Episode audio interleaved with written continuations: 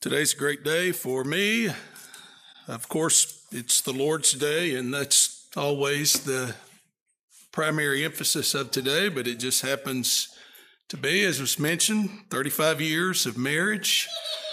And uh, I, I appreciate my wife for putting up with all the different phases of my life and uh, even deciding to be a preacher and being willing to uh, to take on that task and you know whatever I have accomplished as uh, being in being a preacher has been a direct result of her support and encouragement of me. So I appreciate her very much for that. And I hope you appreciate uh, your husbands and your wives for standing by your side uh, when you were nice and when you were ugly. And May God bless the fruitfulness of your marriages.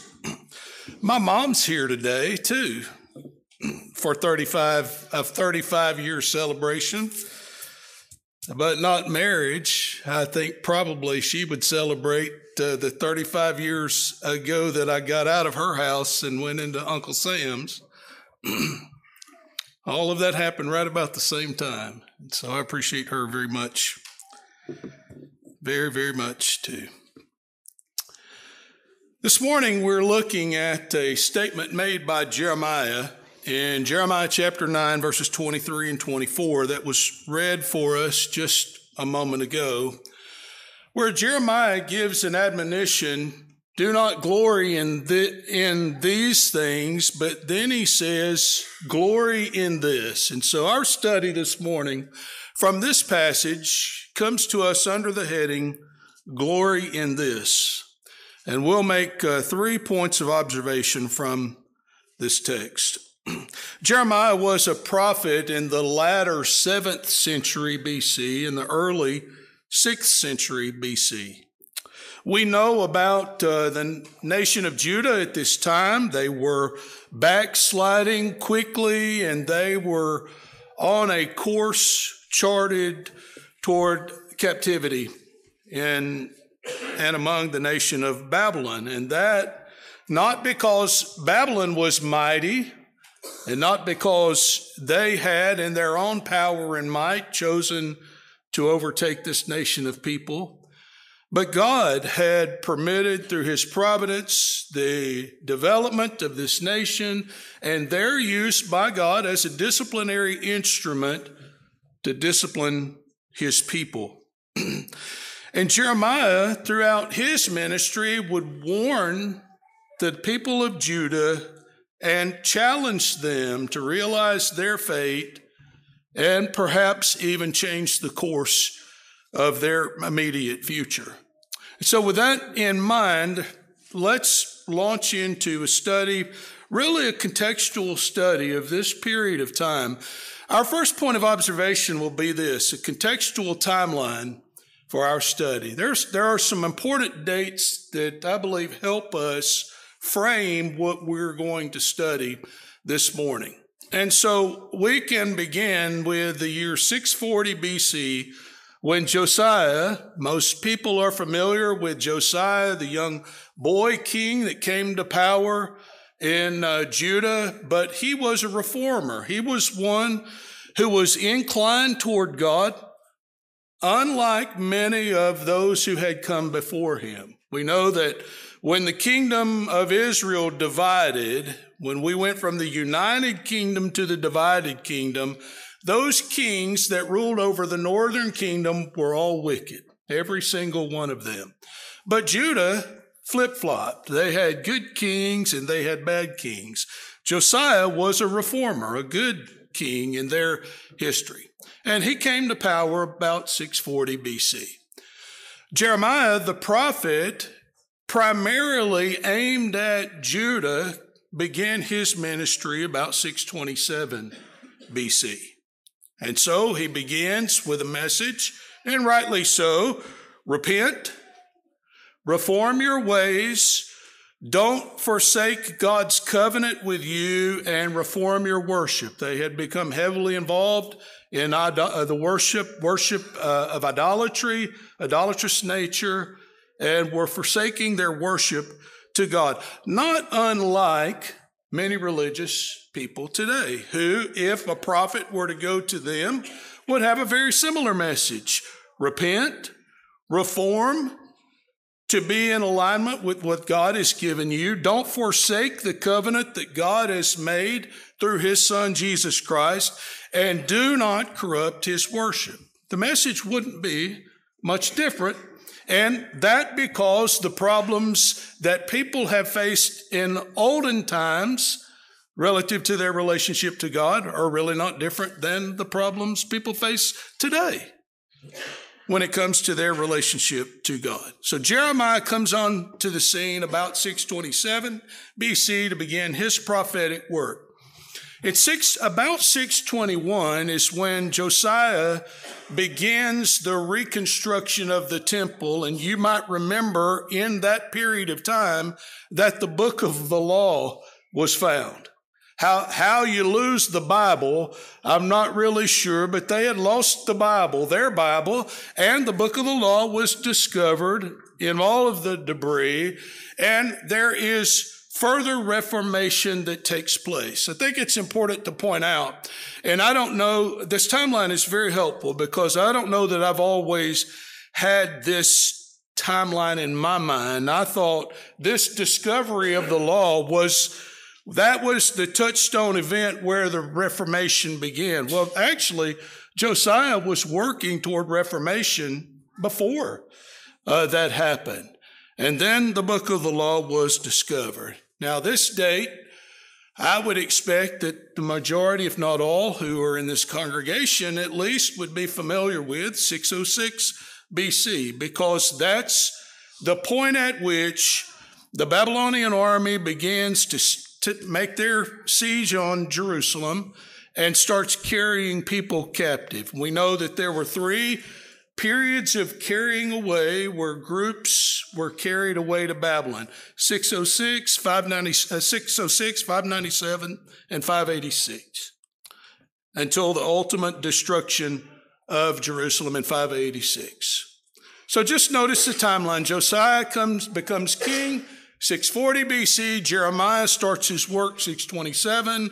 The book of the law is discovered in 621. And even with all of that preaching, even with the discovery of the law, just a few years later, they're in captivity. They're in captivity because they're still not where God wanted them to be. So, a contextual timeline for our study. Now, let's get into the second point of our lesson. An examination by Jeremiah shows some real concerns. We're, we're going to kind of skip around a little bit in the book of Jeremiah and notice some of the concerns that he points out that has this nation of people in the crosshairs of God's sight and his scope. God is focused in on them, and there are some reasons uh, for that. Maybe even just to set the stage, if you are in Jeremiah with me, if you'll go back to Jeremiah chapter 8 and look at verses 20 through 22. Jeremiah says, The harvest is past, the summer is ended, and we are not saved. For the hurt of the daughter of my people, I am hurt. I am mourning. Astonishment has taken hold of me. Is there no balm in Gilead? Is there no physician there? Where, why then is there no recovery for the health of the daughter of my people? That, that sounds very medicinal in nature, that language. So maybe we can just stick with that. And we can say Jeremiah is making an examination of the condition of this nation and he sees some real concerns. And so let's notice some of those. The first one is the problem. The problem is their prideful trust in themselves and little need for God. You see that even today with people. When things are going well in their life, that, that I am where I am at because of my doing. I have no need of anything but the moment tragedy, danger, hardship strikes, and they sit there and they realize they're not as much in control of their life as they thought they were, oftentimes they turn to God. Maybe not in full commitment, but they turn to God because they have no other recourse. Where do you go when you realize you weren't as sufficient as you thought you were? And all the while you've neglected God as the one who was providing for you. And so here's the problem Jeremiah is going to point out. Much of this comes from Jeremiah chapter 17. So just flip over there in your Bible. If you can't do that, I've tried to put some of this up on the screen uh, for us. But our study of the problem begins in chapter 17, verse 1. He says, The sin of Judah is written with a pen of iron. With the point of a diamond, it is engraved on the tablets of their heart. That, that's pretty much uh, etched in their will, right? We know about using a diamond to cut. This, this is a pretty serious condition here. So it's engraved on the tablet of their heart and on the horns of their altars, while their children remember their altars and their wooden images by the green trees and on the high hills. Oh, my mountain in the field, I will give as plunder your wealth, all your treasures and your high places of sin within all your borders. And you, even yourself, shall let go of your heritage, which I gave you and I will cause you to serve your enemies in the land which you do not know. They're headed to Babylon, right? Uh, you have, uh, for you have kindled a fire in my anger, which shall burn forever. Thus says the Lord, cursed is the man who trusts in man and makes flesh his strength, whose heart departs from the Lord, for he shall be like a shrub in the desert and shall not see when good comes but the uh, but shall inhabit the parched places in the wilderness, in the salt land which is not inhabited. Blessed is the man who trusts in the Lord and whose hope is in the Lord.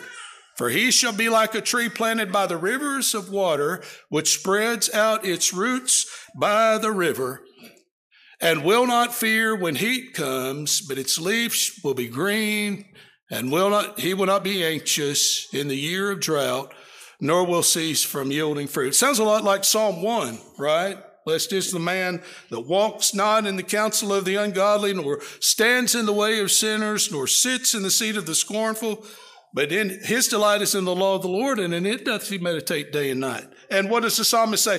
He shall be like a tree planted by the rivers of waters. So Jeremiah is making these same observations. When you're rooted and planted in the will of God, you're like a tree planted by the rivers of waters. When you're not, drought, famine, and dried up shrubs in the desert is the fruit of your choices and in your life. So here's the problem to begin with. They are prideful and they trust in themselves and they have no need for God.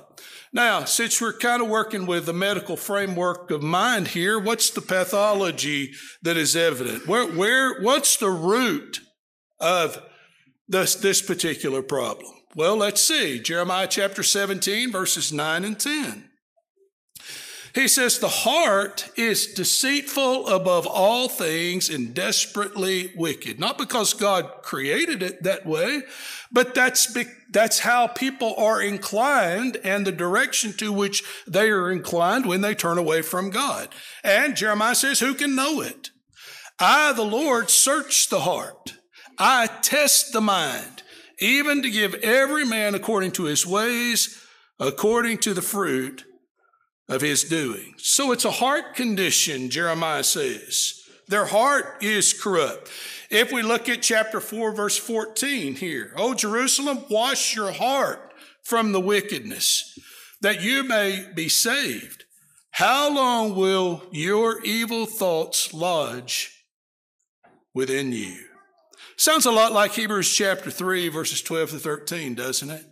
Brethren, beware lest there be in any of you an evil heart of unbelief and departing from the living God, a heart, an evil heart of unbelief. But exhort one another daily while it is called today, lest any of you be hardened through the deceitfulness of sin. And so the pathology is this. There is a root cause for this problem. They have a corrupt heart because they've left God and they are pursuing their own interest, their own goals, their own aims in life, and they're attributing all of their successes, whatever that might look like, to their own doing rather than to God. And so now let's notice another aspect of this problem, the prognosis. What, what is the outlook? You know, when you go to the doctor and you have a problem and you tell the doctor about the problem and he searches for the root cause of it to figure it out, typically there's a prognosis. What, what, what is, what's going to happen? Sometimes it's bad. Sometimes it's really good. Oh, it's nothing you need to be concerned about. Sometimes it's conditional. It's bad, but if you do this, it can be good. There's something you can do about it. So we have what we might say is a mixed prognosis relative to the problem that Jeremiah is highlighting here. and so let's look at some passages. What about Jeremiah chapter 29 and verse 11? Where God says of Judah, For I know the thoughts that I have toward you, says the Lord, thoughts of peace and not of evil, to give you a future and a hope. You know, today people have various ideas about how God views humanity, what God's attitude is toward humanity. Some people have this bully mentality of God that God sits in his heaven and he gets bored and he has nothing better to do than to put stumbling blocks in your life and to try to defeat you and make you fall just so he can send you to a devil's hell. Now that's some people's view of God. But look at what I, God says through the pen of Isaiah, Jeremiah rather, here about his thoughts. Let God speak for himself with respect to how he feels about humanity. I know. I know the thoughts I have toward you, God says. What kind of thoughts do you have toward Judah here, but humanity in general? What kind of thoughts do you have, God? Thoughts of peace, not evil, to give you a future and a hope. Now, you and I today, as Bible students, sit on this side of all of this history and we can look back and we can go, oh, yeah, that's right.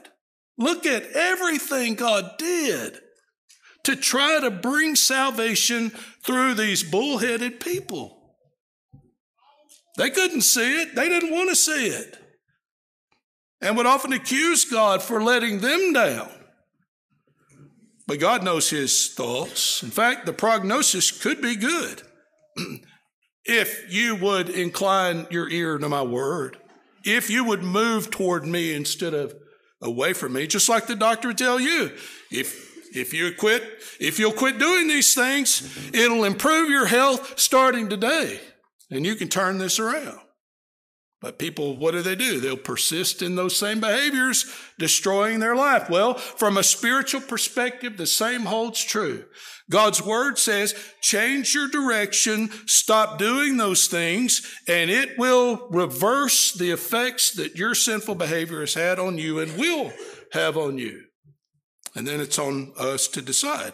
God has thoughts of peace.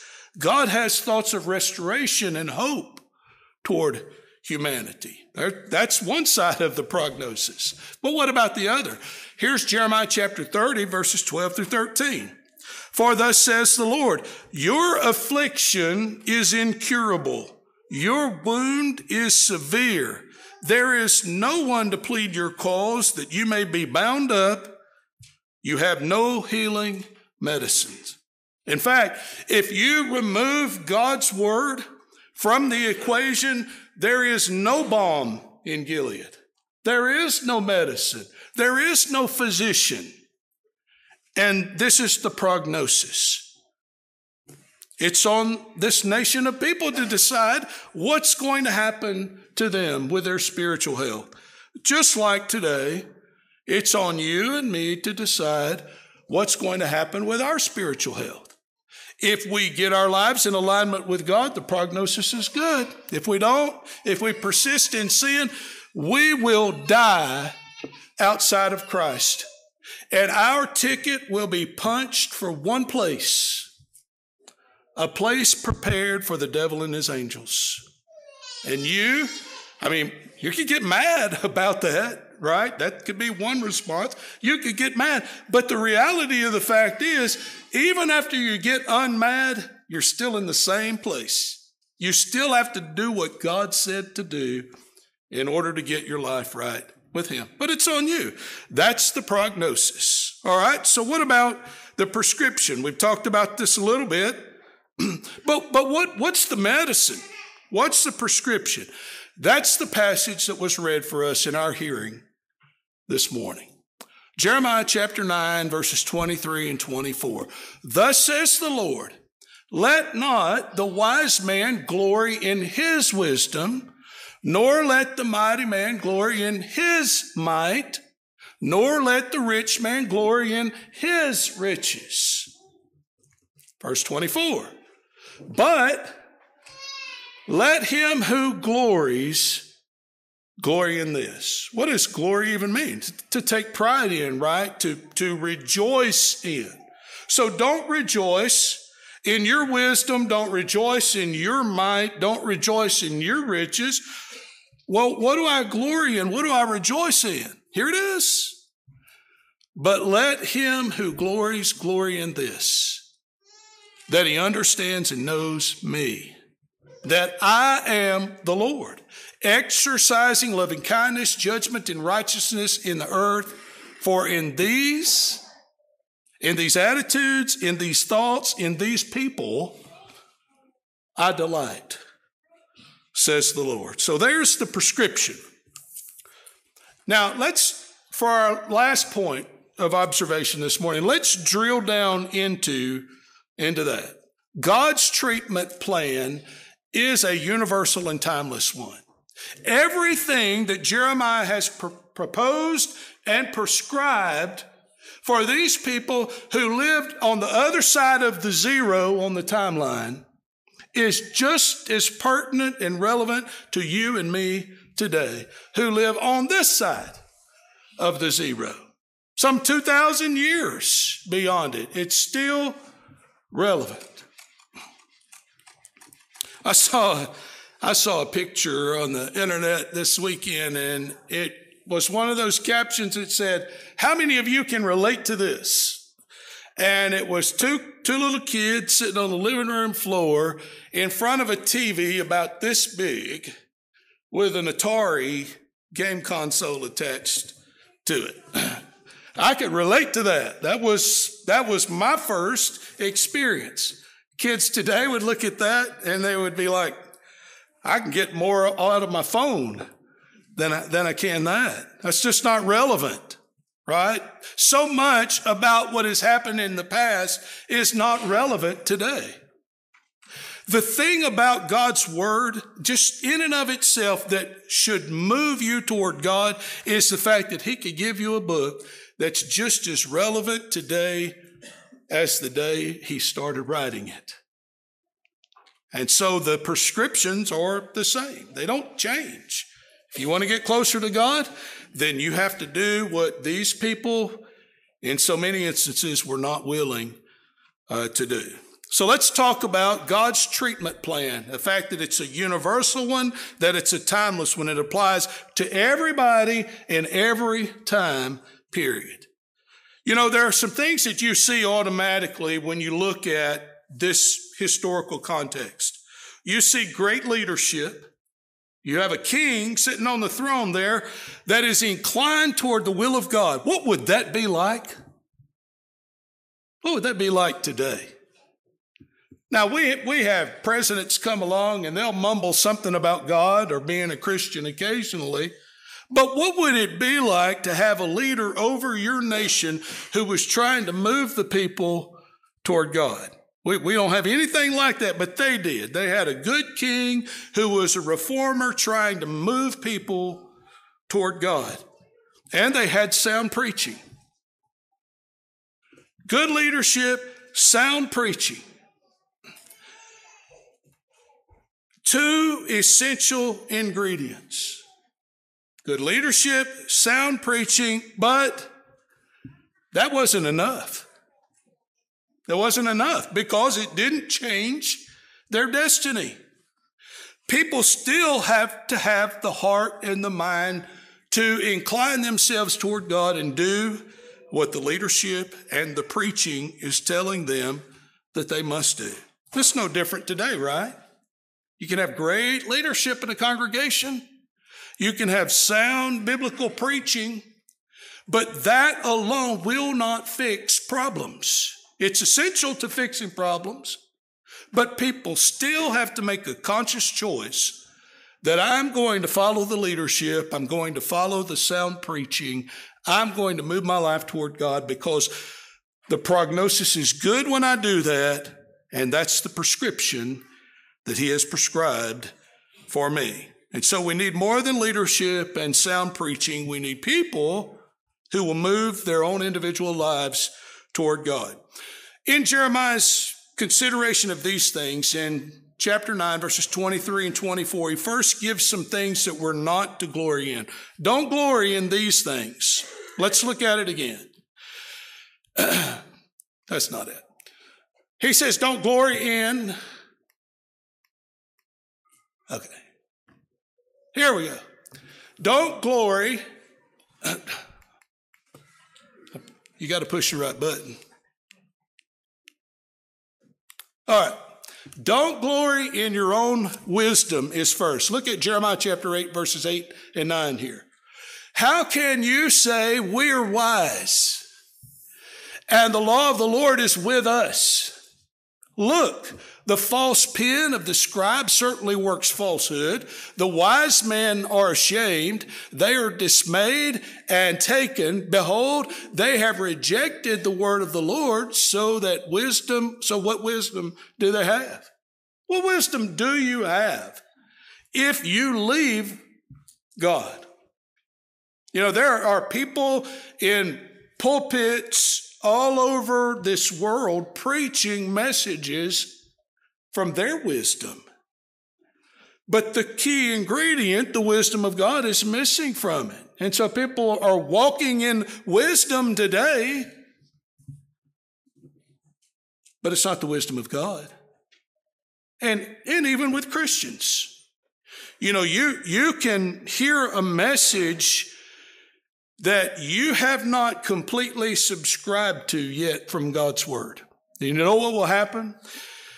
A, a point uh, or a matter has been pointed out that needs to be changed in my life, but I'm not really ready to do that. So I might leave this place operating under my own wisdom and try to figure out ways to negate what was said.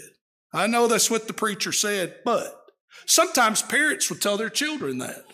Yeah, that's what the preacher said, but, and I'm just telling you, you just destroyed their faith in the Word of God and gospel preaching when you do that. You destroy it. Because then it's your wisdom and not the wisdom of God. We'd be in a better place if we were just of the mind to do what the Word of God said and get our lives in line with it. Don't trust, do not glory in your wisdom, he says, or your strength. Don't glory in your own strength. Jeremiah chapter 48 and verse 14. Now, this is actually speaking about Moab. But the message is just the same for Judah because Jeremiah is trying to get them to see Moab's land lies waste. How did it get like that? Well, they didn't incline their ears toward the word of the, the Lord. And so he says, How can you say we are mighty and strong men of war? You know, they're decimated on the battlefield. How can you say we're mighty? Look, look at what, what's left. And Judah, do you think you stand in any different place? Not really. So don't, don't glory in your own strength. Don't glory in your own riches.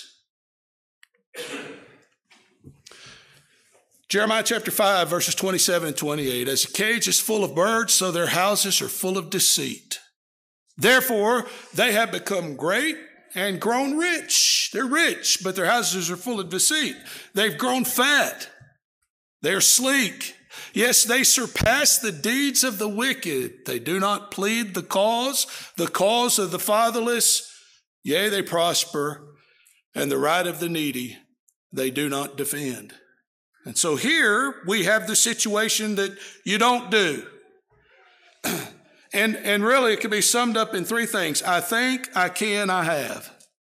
I think, my wisdom. I can, my might. I have, my riches. And Jeremiah says, don't glory in that because that's a recipe. That's a prescription for demise.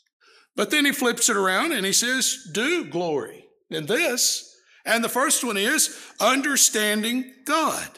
That's a great thing in which to glory. Chapter 4, verse 22, he says, For my people are foolish. They have not known me. They are silly children, and they have no understanding. They are wise to do evil, but to do good, they have no knowledge. What a condition to be in. Jeremiah chapter 5, verse 21. Hear this now, O foolish people, without understanding, who have eyes and see not, and who have ears and hear not. They don't understand God. And then he says, do glory in this, knowing God. And so we could add to that Jeremiah chapter 8 and verse 7.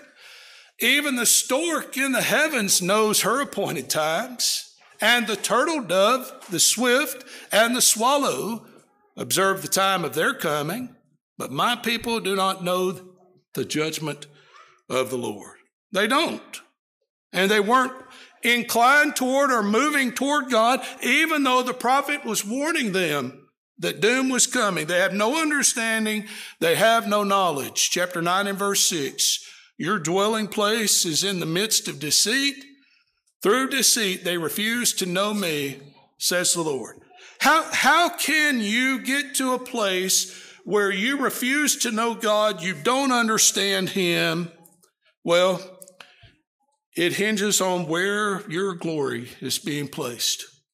The things in which you trust, the things in which you hope, what I think, what I can do, and what I have. And Jeremiah says, don't do that. He says, if you're going to glory, and you should glory, what do you glory in? Understanding God and knowing God. But what specifically about God is that? Well, he points out three characteristics here. Let him who glories glory in this, that he understands and knows me, that I am the Lord, exercising loving kindness, judgment, and righteousness in the earth, for in these I delight. If you want to take the right prescription, if you want to move toward the, the desired prognosis of getting better, then don't glory in what you think, what you have, or what you can do. Glory rather in the fact that you understand God and His purpose for your life. You know Him, you know His will, and you know the characteristics of God that are inclined toward you, loving kindness. But with that judgment, but it's judgment based upon righteousness. It's based upon a formula that you can know and do, and one that's good for you as well. Our focus and our priority, no different than the people of Judah, is indicative of that in which we take pride. I can look at my life and I can know my relationship with God based upon the things that I glory in. Is it what I have, what I can do, or what I know? Or is it the fact that I know God and I understand Him? Hopefully, we're working toward the latter and not the former. The prevalent pathological heart condition that this nation of people dealt with and which you and I so often deal with is our own wisdom, our own strength, and our own wealth. And that will lead to our demise and destruction, just like it did for Judah. Judah. So the admonishment then and now is what? I, I can't say it enough. Glory in this, that we understand God and that we know Him. If you're here and you're not a Christian this morning, what you need to know is that you need to obey the gospel of Jesus Christ. Through faith, repentance, confession, and baptism for the remission of your sins, you can become a Christian. You need to know that. And you need to understand why that's so important because without doing that, you cannot come in contact with the blood of Jesus Christ, the Son of God, who gave his life on the cross and shed his blood for the remission of your sins. It is through obedience to the gospel that culminates in baptism in water for the remission of your sins. The purpose has to be right. That, that actually happens. And so maybe you're here this morning. You need to do that. You ought to. Don't trust in what you know, what you think, what you have, what you can do for yourself. Rely solely on an understanding and a knowledge of God to save you from sin. If you have that need this morning or some other need we can help you with, why don't you come as we stand and sing? Thank you for listening to this recorded audio of a sermon that was preached at the Roanoke Church of Christ. If you would like to visit us, you can do so at 608 Dallas Drive, Roanoke, Texas 76262 or you can visit our website at roanoke churchofchrist.org. We hope to see you soon, and may God bless you.